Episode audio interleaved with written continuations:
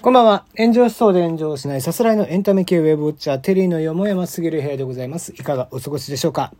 えー、パラリンピックもね、始まって、えー、3日、目 ?4 日目が過ぎましたかね。えー、日本もね、え日本の選手団も、えー、あちらこちらで、えー、活躍をされてらっしゃってメダルもいっぱい出ていますが、えー、そちらの方もやっぱパラスポーツも見てると面白くてね、本当まあまあ、通常のルールとはちょっと違ったりもしているし、そういうのを学ぶ機会でもありますし、まああの、車椅子バスケ、ラグビーなんかもやっぱ迫力ありますしね。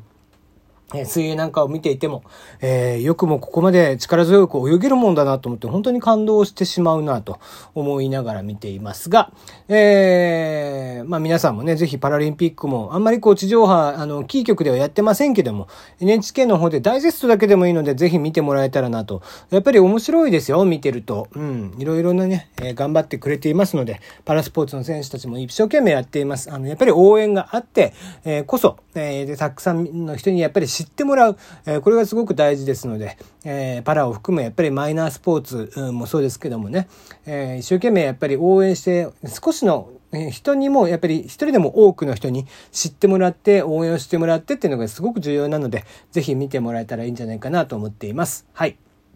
えっ、ー、と、告知を1点だけ。えー、昨日ですね、マッコとテリーとお嬢との最新回を上げていますので、えー、そちらの方を聞いてください。えー、今回も面白くなっていると思います。はい、えー、序盤3分ぐらいは全然関係ない話してますけどもね。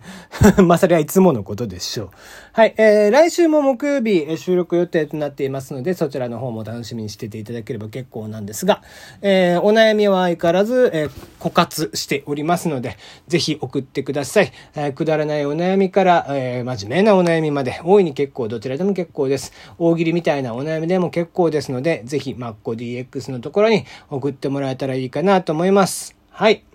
えー、では本日の話題ですね。えー、夏といえばそうめん。えー、今年そうめん僕まだ食べてないんですが、そんなそうめんといえば、やっぱりやりたくなるのが、そうめん流しですよね。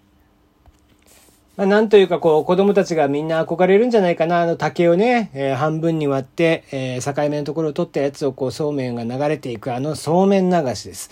えー、ね、やったこともある人も多いんじゃないかなと思いますが、こちら、えー、島根県津和野町でですね、まあ、この今の新型コロナウイルスの影響で観光客が激減している、えー、こちらの町では、少しでも明るい話題を提供しようということで、えー、流しそうめんを、えー、子供たちに、え、提供するというユニークな催しが行われました。えー、流しそうめんただやるんだったら別にユニークじゃないじゃないかってことなんですけども、今回こちらで行われた流しそうめんは、食べずに見守るというユニークな催しだったそうです。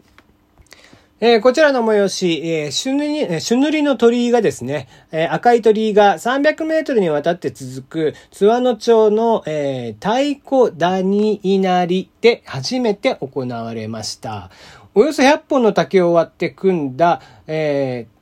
ー、その問いですね。えー、まあ、要は流す、え、やつですけども、こちらが参道に沿って設けられまして、次々とそうめんが流されていきました。え、地元、えー、参道には地元の子供たちおよそ30人が集まりましたが、えー、残念ながらこの新型コロナウイルスの影響ということで、感染防止のため食べずに見守りました。えー、ただそれだとね、どうしてもこうなんか、もったいないじゃないですか。ただ、えー、そうめん流して、あ、流れたね、キャーって言うわけはないわけで。えー、そこは、えーえー、お寺のね、お寺神社の方々も考えられたようで、えー、子供たちのために、えー、そうめんと、あと続いて流されたお菓子などが入ったカプセル。こちらを専用の道具ですくい取って遊んでいたということなんですね。えー、催しを開いた実行委員会の方は、涼しげで心が満たされるような気持ちになりました。来年もみんなを喜ばせる催しができたらいいなと思っています。ということです。実はですね、この鹿児島出身の僕からすると、このそうめん流しでこの竹でそうめんを流すっていうのは結構憧れだったんです。1回2回しか多分したことないんですよ。で、えー、実は鹿児島って、そうめん流しはちょっと特殊な専用の機械がございまして、えー、真ん中にザルを置く形になっていて、その周りが水を張った、なんだろう、ちょっとした水槽みたいなもの。そこがずっとぐるぐるぐるぐる麺が滞留するっていう不思議な鹿児島でしか絶対使わねえだろうっていう装置があるんです。それがね、えー、鹿児島ではすごく、えー、ポピュラーで、そこでそうめん流しをするって、鹿児島にいくつかあるんですけども、そういったそうめん流し、有名なのだと、えー、当選橋というのがあったりするんですけども、そういったところで流すことができますよと。そうめん流しができる場所は決まってね、えー、水が非常に綺麗な場所で、で、えっ、ー、と、あとちょっとしたね、小川みたいなのが、まあ、えー、そうめん流しのその会場といえばいいのかな？えー、そうめん流し場のところには大体小川みたいなのが流れていて、そこに鮎とかが、えー、泳いでいるんです。で、その鮎を、えー、から、まあ、鮎の塩焼きとかを提供してもらえたりもすると。なので、まあ、えー、そうめんと、えー、あとはまあ、お味噌汁みたいなのが、豚汁みたいなのがあんのかな。あとは、えー、鮎の塩焼きと。で、えー、まあ、食べたい人はおにぎりと。みたいな形で食べるっていう感じなんですよね。